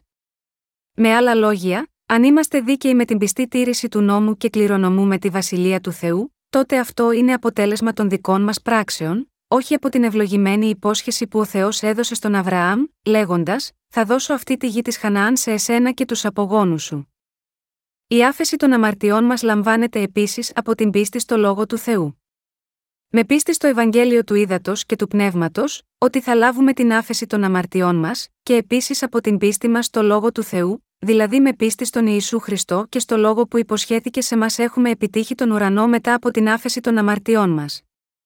Όπως ο Απόστολος Παύλος ήταν άνθρωπος με βαθιά γνώση της παλαιάς διαθήκης, συνέδεσε τον Ιησού Χριστό με την παλαιά διαθήκη. Είπε, διότι λοιπόν εδόθη ο νόμος, εξαιτία των παραβάσεων προσετέθη Γαλάτας 3 και 19. Αυτό σημαίνει ότι ο Θεός μας έδωσε τον νόμο επειδή εμείς αμαρτάνουμε. Με άλλα λόγια, επειδή οι απόγονοι του Αβραάμ δεν γνώριζαν τις αμαρτίες τους, ο νόμος τους δόθηκε έτσι ώστε να μπορούν να συνειδητοποιήσουν και να γνωρίζουν τις αμαρτίες τους. Δεν δόθηκε για να σωθούν με την τήρηση αυτού του νόμου. Ω εκ τούτου, ο νόμος είναι σε ισχύ μέχρι την έλευση του σπέρματος που είχε υποσχεθεί. Ποιος, λοιπόν, είναι αυτό το σπέρμα που είχε υποσχεθεί στον νόμο του Θεού, δεν είναι άλλος από τον Ιησού Χριστό. Ο Θεός έδωσε τον νόμο στους ανθρώπους, επειδή δεν συνειδητοποιούσαν τις δικές τους αμαρτίες, ακόμα και όταν τις διέπραταν. Ποια ήταν η κατάσταση της ανθρωπότητας 430 χρόνια μετά από τότε που ο Θεός υποσχέθηκε στον Αβραάμ σωτηρία μέσω πίστης, οι άνθρωποι δεν γνώριζαν τον Θεό τόσο καλά, ούτε ήξεραν την αμαρτία, επειδή δεν υπήρξε κανένας νόμος. Αυτός είναι ο λόγος που ο Θεός εμφανίστηκε στο Μωυσή και είπε: Εγώ είμαι ο Γιαχβέ. Εγώ είμαι ο κύριος ο Θεός που σας οδήγησε έξω από τη γη της Αιγύπτου. Πρώτο, δεν θα έχετε κανέναν άλλο Θεό εκτός από εμένα. Δεύτερο, δεν θα κάνετε είδωλα, δεν θα τα προσκυνάτε ούτε θα τα λατρεύετε. Εγώ είμαι ο Γιαχβέ. Έτσι, έδωσε τον νόμο στο λαό Ισραήλ, ώστε να μπορούν να γνωρίζουν ποιος ήταν ο Θεός. Με λίγα λόγια, ο λόγος που ο Θεός μας έδωσε τον νόμο είναι μέσα από αυτό το νόμο να αναγνωρίσουμε τους εαυτούς μας ως μεγάλους αμαρτωλούς και να αναζητήσουμε τον Ιησού Χριστό και να τον βρούμε. Αυτός είναι ο λόγος που ο Θεός μας έδεσε κάτω από τον νόμο μέχρι την έλευση του Ιησού Χριστού. Και όταν ήρθε η ώρα, ο Ιησούς Χριστός ήρθε στη γη για μας, βαφτίστηκε από τον Ιωάννη τον Βαπτιστή, πέθανε στον Σταυρό, αναστήθηκε από τους νεκρούς και έτσι μας έσωσε από τις αμαρτίες του κόσμου. Ω εκ τούτου, αν κάποιος προσπαθεί να γίνει δίκαιος ενώπιον του Θεού με την τήρηση του νόμου, ζώντας ενάρετα ή κάνοντας περιτομή στη σάρκα, τότε η πίστη του είναι πίστη των έργων, δηλαδή μια νομικήστικη πίστη. Αυτή η νομικήστικη πίστη είναι εξαιρετικά λανθασμένη ενώπιον του Θεού. Είναι μια μάταιη προσπάθεια για να επιτευχθεί σωτηρία από τον εαυτό μας, που βασίζεται στην εσφαλμένη υπόθεση ότι οι άνθρωποι μπορούν να επιτύχουν τη σωτηρία μόνοι τους, ζώντας μια πιστή και ενάρετη ζωή ευσέβειας. Αντίθετα, ο Απόστολος Παύλος είπε: Δεν μπορούμε ποτέ να σωθούμε μέσω των δικών μας πράξεων, γιατί δεν μπορούμε παρά να αμαρτάνουμε μέχρι να πεθάνουμε. Ωστόσο, ο Μεσίτης είναι εδώ τώρα. Είναι ένα με τον Θεό. Μεσίτης μας είναι ο Ιησούς, ο οποίος, αν και είναι ο ίδιος Θεός, ήρθε να ενσαρκωθεί σίγμα, αυτή τη γη με ανθρώπινη σάρκα και έγινε ο σωτήρας μας. Αυτός ο Μεσίτης δεν μεσολαβεί μόνο για το ένα μέρος. Μεσολαβεί τόσο για τον Θεό Πατέρα όσο και για μας.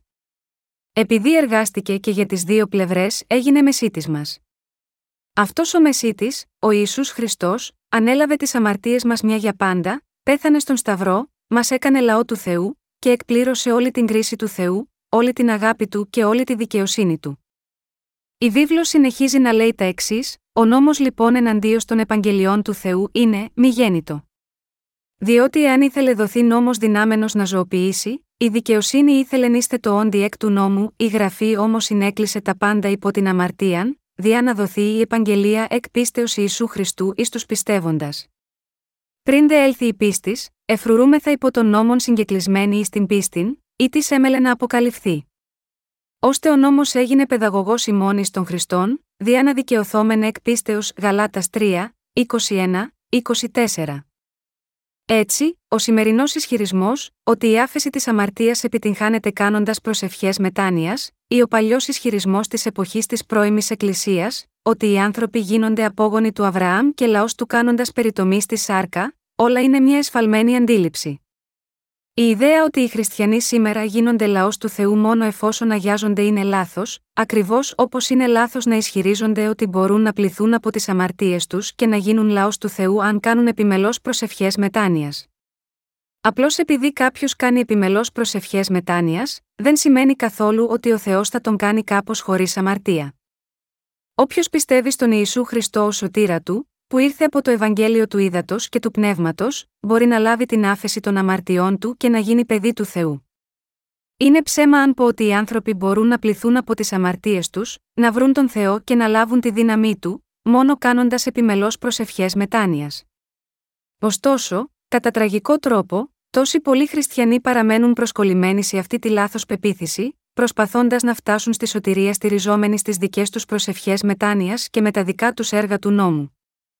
Ραγίζει η καρδιά μου να βλέπω πως οι χριστιανοί σε όλο τον κόσμο έχουν πάρει την πίστη τους τόσο λάθος, και πως η πίστη αυτών των ανθρώπων που ισχυρίζονται ότι έχουν πληθεί από τις αμαρτίες τους κάνοντας προσευχές μετάνοιας, είναι τόσο ανεξέλεγκτη στο σημερινό χριστιανισμό. Ακούστε τι είπε ο Απόστολος Παύλος, τόσο ανόητοι είστε, αφού ηρχήσατε με το πνεύμα, τώρα τελειώνετε με την σάρκα, Γαλάτας 3, 3. Με τον τρόπο αυτό, ο Παύλος επισήμενε την αναμφισβήτητη πλάνη του ισχυρισμού ότι ένας πλένεται από τις αμαρτίες του κάνοντας προσευχές μετάνοιας με σαρκικούς όρους. Με άλλα λόγια, ο Παύλος ρώτησε γιατί να προσπαθήσουμε να πλύνουμε τις αμαρτίες μας μέσω δικών μας προσευχών μετάνοιας, όταν ο ιό του Θεού μας έχει σώσει καθαρά από τις αμαρτίες μας ερχόμενος σε αυτή τη γη, λαβαίνοντας τις αμαρτίες μας, πεθαίνοντας στο Σταυρό και με την ανάσταση από τους νεκρούς. Όταν μπορούμε να δούμε ξεκάθαρα αυτόν τον Ιησού Χριστό που βαφτίστηκε από τον Ιωάννη και πέθανε στον Σταυρό, γιατί να κατασκευάσουμε ένα άλλο Ευαγγέλιο και να προσπαθήσουμε να πλύνουμε τις αμαρτίες μας με προσευχές μετάνοιας. Όταν ο Απόστολος Παύλος μίλησε εδώ στους Αγίους της Εκκλησίας της Γαλατείας, δεν ήταν πολύ καιρός από τότε που στην πραγματικότητα ο Ισού ήρθε σε αυτή τη γη, βαφτίστηκε, πέθανε στον Σταυρό, αναστήθηκε από τους νεκρούς και ανέβηκε στον ουρανό. Ωστόσο, Παρά το γεγονός αυτό, οι Άγιοι στις Εκκλησίες της Γαλατείας είχαν εγκαταλείψει ήδη την πίστη τους και αναζητούσαν μια διαφορετική πίστη, παγιδευμένη στις σκέψεις του Σατανά. Και το χειρότερο είναι ότι δεν συνειδητοποιούσαν καν πόσο απατηλή ήταν αυτή η πίστη. Αν η σημερινή πιστή δεν προσέξουμε στο Ευαγγέλιο του Ήδατος και του Πνεύματος, μπορεί επίσης να πέσουμε σε τέτοια σφάλματα. Ακόμα και όσοι έχουν λάβει την άφεση των αμαρτιών τους πιστεύοντας στο Ευαγγέλιο του Ήδατος και του Πνεύματος μπορεί επίσης να σκέφτονται έτσι, αν και έχω λάβει την άφεση των αμαρτιών μου, εφ όσον διαπράττω ακόμα αμαρτία, θα ήθελα να κάνω προσευχές μετάνοιας. Μόνο τότε, νομίζω, θα μπορούσαν να συγχωρεθούν οι αμαρτίες μου. Ακόμα και κάποιος που έχει λάβει την άφεση των αμαρτιών του, όταν διαπράττει μια άλλη αμαρτία αυτός είναι μετανιωμένος ενώπιον του Θεού και αισθάνεται σαν να πρέπει να κάνει κάτι για αποκατάσταση και μπορεί να σκέφτεται έτσι. Ωστόσο, σε περιπτώσεις όπως αυτή, πρέπει να παραδεχθούμε στον Θεό ότι έχουμε διαπράξει αμαρτία και να πιστέψουμε στο Ευαγγέλιο του Ήδατος και του Πνεύματος, αντί να καταφεύγουμε σε δικές μας προσευχές μετάνοιας. Μόνο και μόνο επειδή κάποιος κάνει προσευχές μετάνοιας, αυτό δεν σημαίνει διόλου ότι οι αμαρτίες του καθαρίζονται. Όλοι οι άγιοι μας σε όλο τον κόσμο πρέπει να συνειδητοποιήσουν αυτό το γεγονός, και εκείνοι σε όλο τον κόσμο που θεωρούν τους εαυτούς τους ότι είναι καλοί χριστιανοί και δεν έχουν ακόμα γνωρίσει το Ευαγγέλιο του Ήδατος και του Πνεύματος μέχρι τώρα, πρέπει επίσης να συνειδητοποιήσουν ότι το δόγμα των προσευχών μετάνοιας είναι λάθος. Γιατί ο Απόστολος Παύλος επέπληξε τους οπαδούς της περιτομής και τους κατήγγειλε τόσο σκληρά στην επιστολή προς Γαλάτας, επειδή κάτω από την κακή επιρροή τους, είχαν ξεφυτρώσει πάρα πολύ πιστοί στις εκκλησίες της Γαλατείας που δεν γνώριζαν το Ευαγγέλιο του Ήδατος και του Πνεύματος σωστά. Τώρα, κάθε χριστιανός, από τους υπηρέτες ως τους αξιωματούχους στην Εκκλησία όσο και τους λαϊκούς, πρέπει να συνειδητοποιήσουν πως οι θεολόγοι τους έχουν διδάξει τόσο λάθος όλο αυτό το διάστημα. Επειδή υπάρχουν τόσα πολλά πράγματα που έχουν διδάξει λάθος, είναι αδύνατο να κηρύξουν το Ευαγγέλιο του Ήδατος και του Πνεύματος τον παρόντα αιώνα, χωρίς το θεμέλιο του καθαρού λόγου της αλήθειας. Αυτό συμβαίνει γιατί ακόμα και όταν τους εξηγηθεί το Ευαγγέλιο της αλήθειας με τον λόγο, δεν θέλουν να το ακούσουν και στέκονται τυφλά εναντίον μας. Κάποιος πρέπει να έχει οριστική απόδειξη του λόγου του Θεού για την απελευθέρωσή του από τις αμαρτίες του, και για να το έχει αυτό, πρέπει να έχει την σωτηρία που ήρθε από το είδωρ και το πνεύμα. Αν κάποιος δεν έχει την απόδειξη για τη σωτηρία του, που έλαβε με πίστη στο Ευαγγέλιο του Ήδατος και του Πνεύματος, τότε δεν μπορεί να δώσει τη μαρτυρία της αληθινής σωτηρίας. Πάρα πολλοί πιστοί Γαλάτες είχαν χάσει ήδη αυτές τις αποδείξεις. Έτσι, στην επιστολή προς Γαλάτας, ο Απόστολος Παύλος είπε: Πόσο απατηλή είναι η πίστη εκείνων που υποστηρίζουν την περιτομή, ζητάτε να ασκήσετε τον νόμο, ζητάτε να δικαιωθείτε βάσει του νόμου του Θεού, τότε είστε υποχρεωμένοι να εφαρμόζετε τον νόμο στο σύνολό του. Επιδιώκετε να γίνετε τέλειοι με τα έργα σας του νόμου, αλλά ρωτήστε τον εαυτό σας αν μπορείτε να τα τηρήσετε πραγματικά όλα. Δεν είστε ανίκανοι γάμα γιώτα αυτό, γιατί, λοιπόν, στη συνέχεια προσπαθείτε να προσεγγίσετε τη σωτηρία σας, τηρώντας τον νόμο, μέσα από δικά σας έργα, η αληθινή σωτηρία μας δεν επιτυγχάνεται μέσω των έργων μας, αλλά με την πίστη μας στο Ευαγγέλιο του Ήδατος και του Πνεύματος. Η πεποίθηση ότι ο Ισού Χριστός ήρθε σε αυτή τη γη και έχει καθαρίσει τις αμαρτίες μας με το Ευαγγέλιο του Ήδατος και του Πνεύματος, είναι η πίστη που φέρνει την πραγματική άφεση της αμαρτίας. Η σωτηρία μας δεν βρίσκεται στις δικές μας πράξεις, αλλά εξαρτάται από την πίστη μας, δηλαδή, αν πιστεύουμε ή όχι στο Ευαγγέλιο του Ήδατος και του Πνεύματος.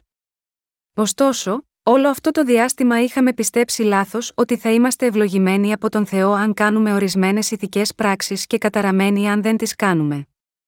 Όλα αυτά είναι μια νομικήστικη πίστη και όχι η πίστη που πιστεύει στο Ευαγγέλιο του Ήδατος και του Πνεύματος. Έχουμε γίνει χωρίς αμαρτία με πίστη, και όσοι βρίσκουν τον Ιησού Χριστό μέσα στην αλήθεια του Ευαγγελίου του Ήδατος και του Πνεύματος και δέχονται αυτόν στις καρδιές τους, λαβαίνουν την ευλογία της σωτηρίας. Αν κάποιοι προσπαθούν ακόμα να γίνουν χωρίς αμαρτία με άλλο τρόπο, κάνοντας προσευχές μετάνοιας, τότε σημαίνει ότι έχουν πέσει σε εσφαλμένες πεπιθήσεις. Τέτοιοι άνθρωποι πρέπει να μετανοήσουν το συντομότερο δυνατό, να γυρίσουν πίσω και να πιστέψουν στον Ιησού Χριστό σωστά.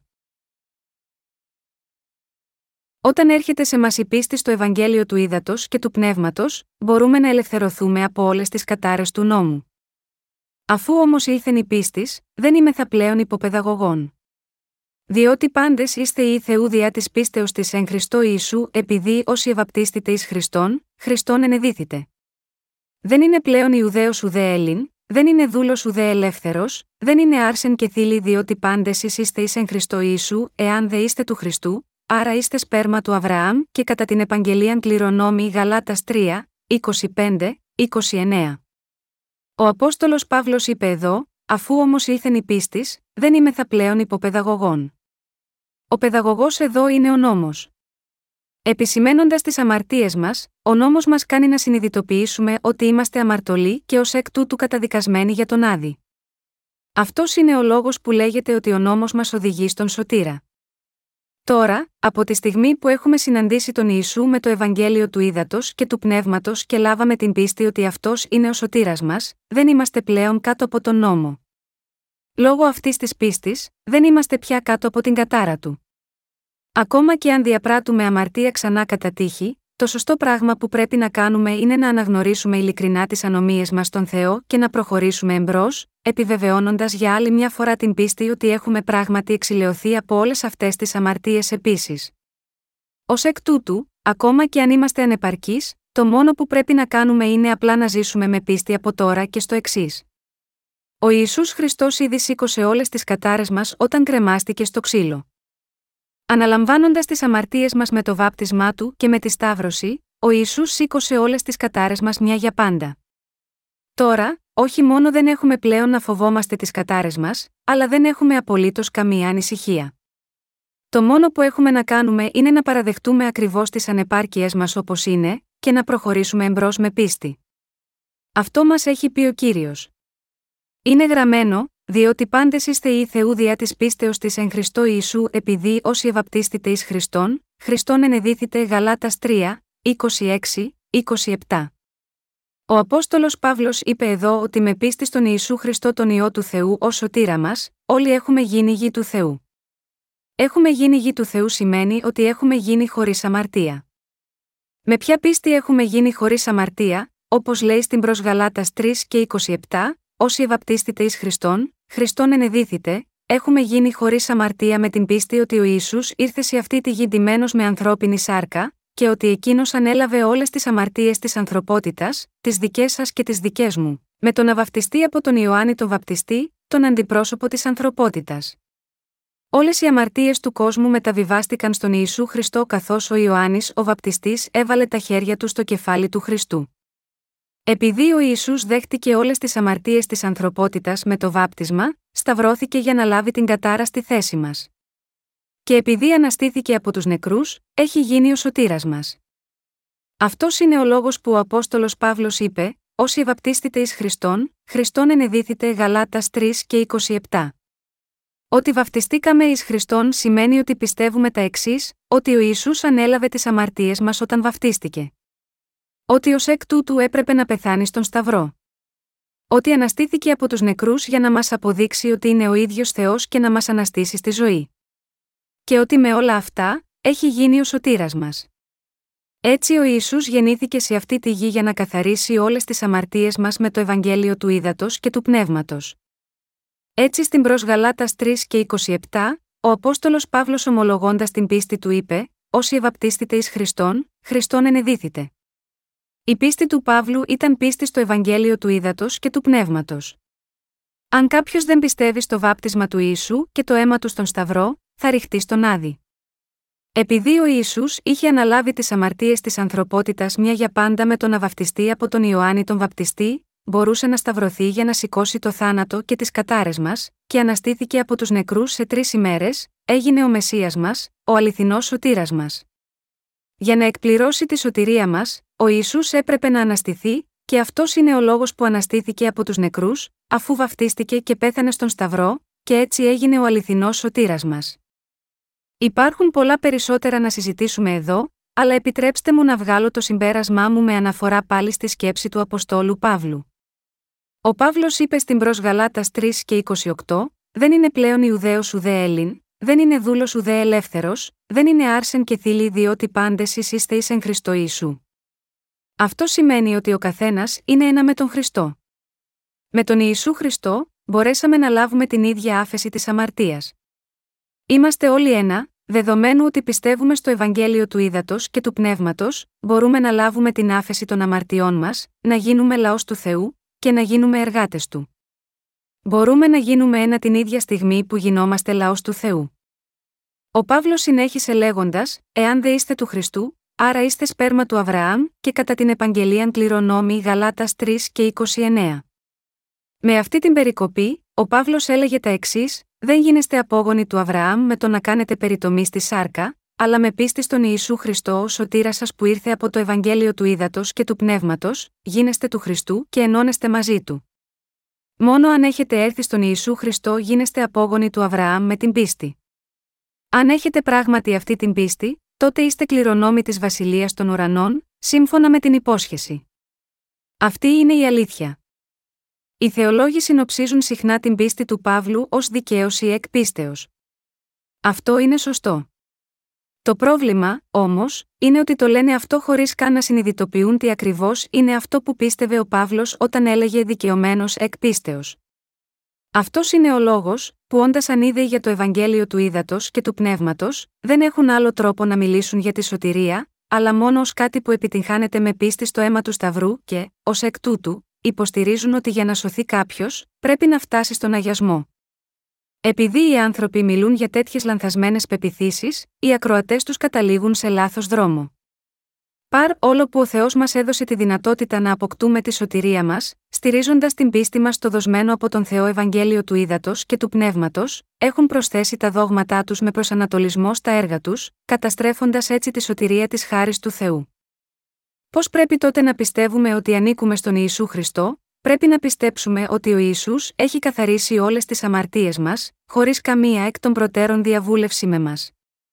Η αληθινή σωτηρία μας επιτυγχάνεται με την πίστη ότι ήταν ο ίδιος ο Ιησούς που βαφτίστηκε από τον Ιωάννη τον Βαπτιστή. Ήταν ο Ιησούς που σήκωσε τις αμαρτίες του κόσμου στο Σταυρό για να σταυρωθεί.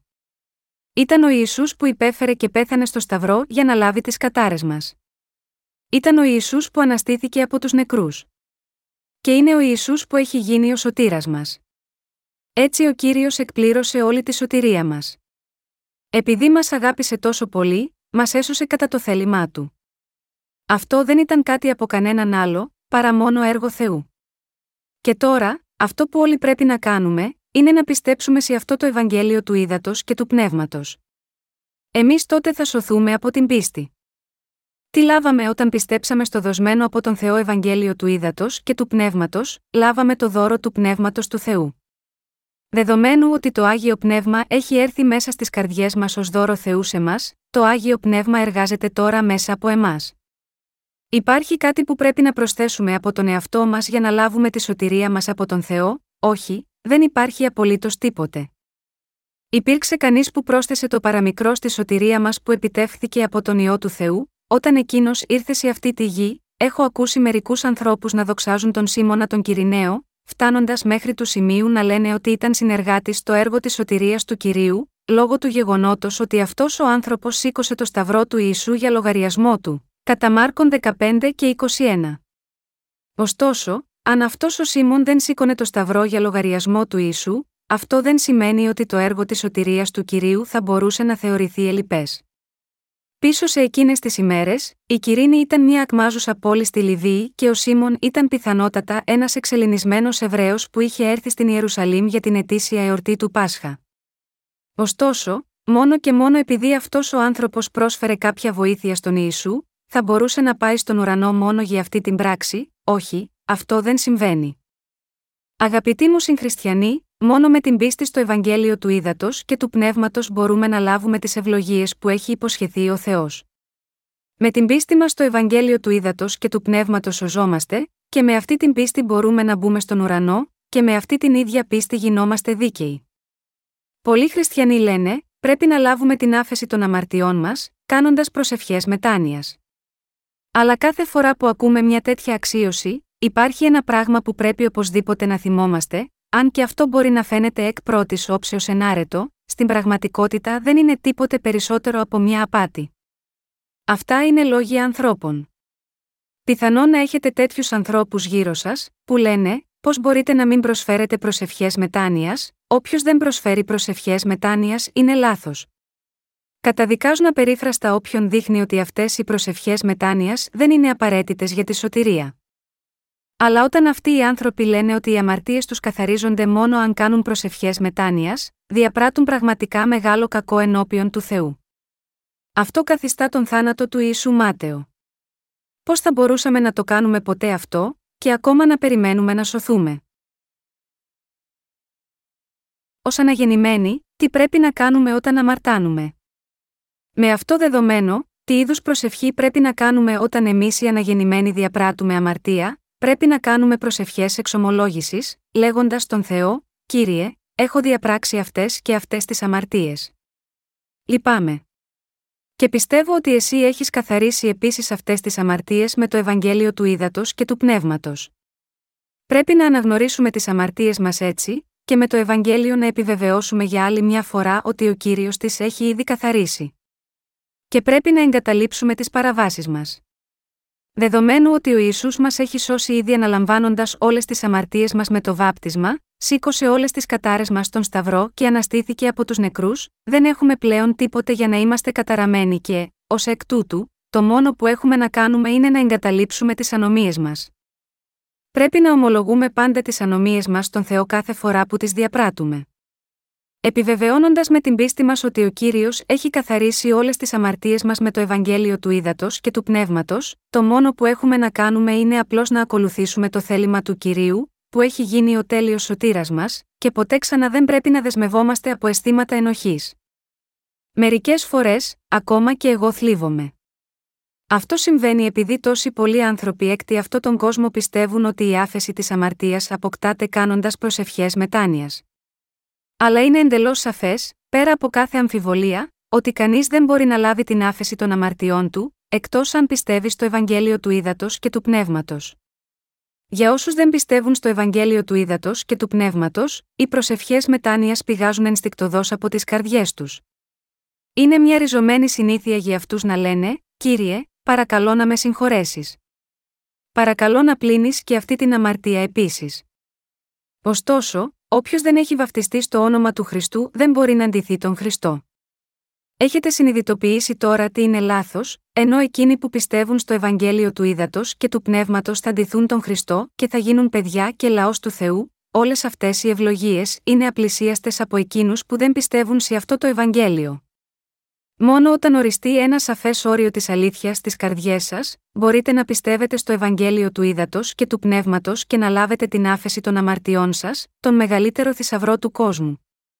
Εάν, από την άλλη πλευρά, κάποιος δεν πιστεύει στο Ευαγγέλιο του Ήδατος και του Πνεύματος και, αντίθετα, πιστεύει ότι έχει λάβει την άφεση των αμαρτιών του, κάνοντας τις δικές του προσευχές μετάνοιας, τότε θα παραμείνει για πάντα ένας αμαρτωλός που περιμένει μόνο για την ημέρα της καταστροφής του. Αυτό γιατί η πίστη του είναι αυτή που καθιστά το βάπτισμα του Ιησού Χριστού και το θάνατό του μάταια. Θα καταστήσετε άχρηστη την αγάπη του Ιησού Χριστού, του ύδατος και του πνεύματος, μερικοί άνθρωποι μπορεί να σκεφτούν, αν και τέτοιες πεπιθήσεις είναι λάθος, δεν είναι τόσο σοβαρά λάθος. Ωστόσο, το να πιστεύουν στο δόγμα των προσευχών μετάνοιας είναι σαν να διαπράττουν μία τερατώδη αμαρτία που καταστρέφει κάθε αλήθεια του Θεού. Πρέπει να το θυμάστε αυτό. Και τώρα, Όσοι πιστοί στο Ευαγγέλιο του Ήδατος και του Πνεύματος, πρέπει να κηρύξουμε το γνήσιο Ευαγγέλιο σε ολόκληρο τον κόσμο μέχρι το τέλος. Ενισχύοντας την πίστη μας, πρέπει να σώσουμε όλους τους κτυπημένους από τις αμαρτίες και χωρίς ελπίδα χριστιανούς από την απατηλή πίστη τους στο δόγμα της μετάνοιας, με την αλήθεια του Ευαγγελίου του Ήδατος και του Πνεύματος. Ευχαριστώ τον κύριο που μας εμπιστεύτηκε ένα τέτοιο έργο.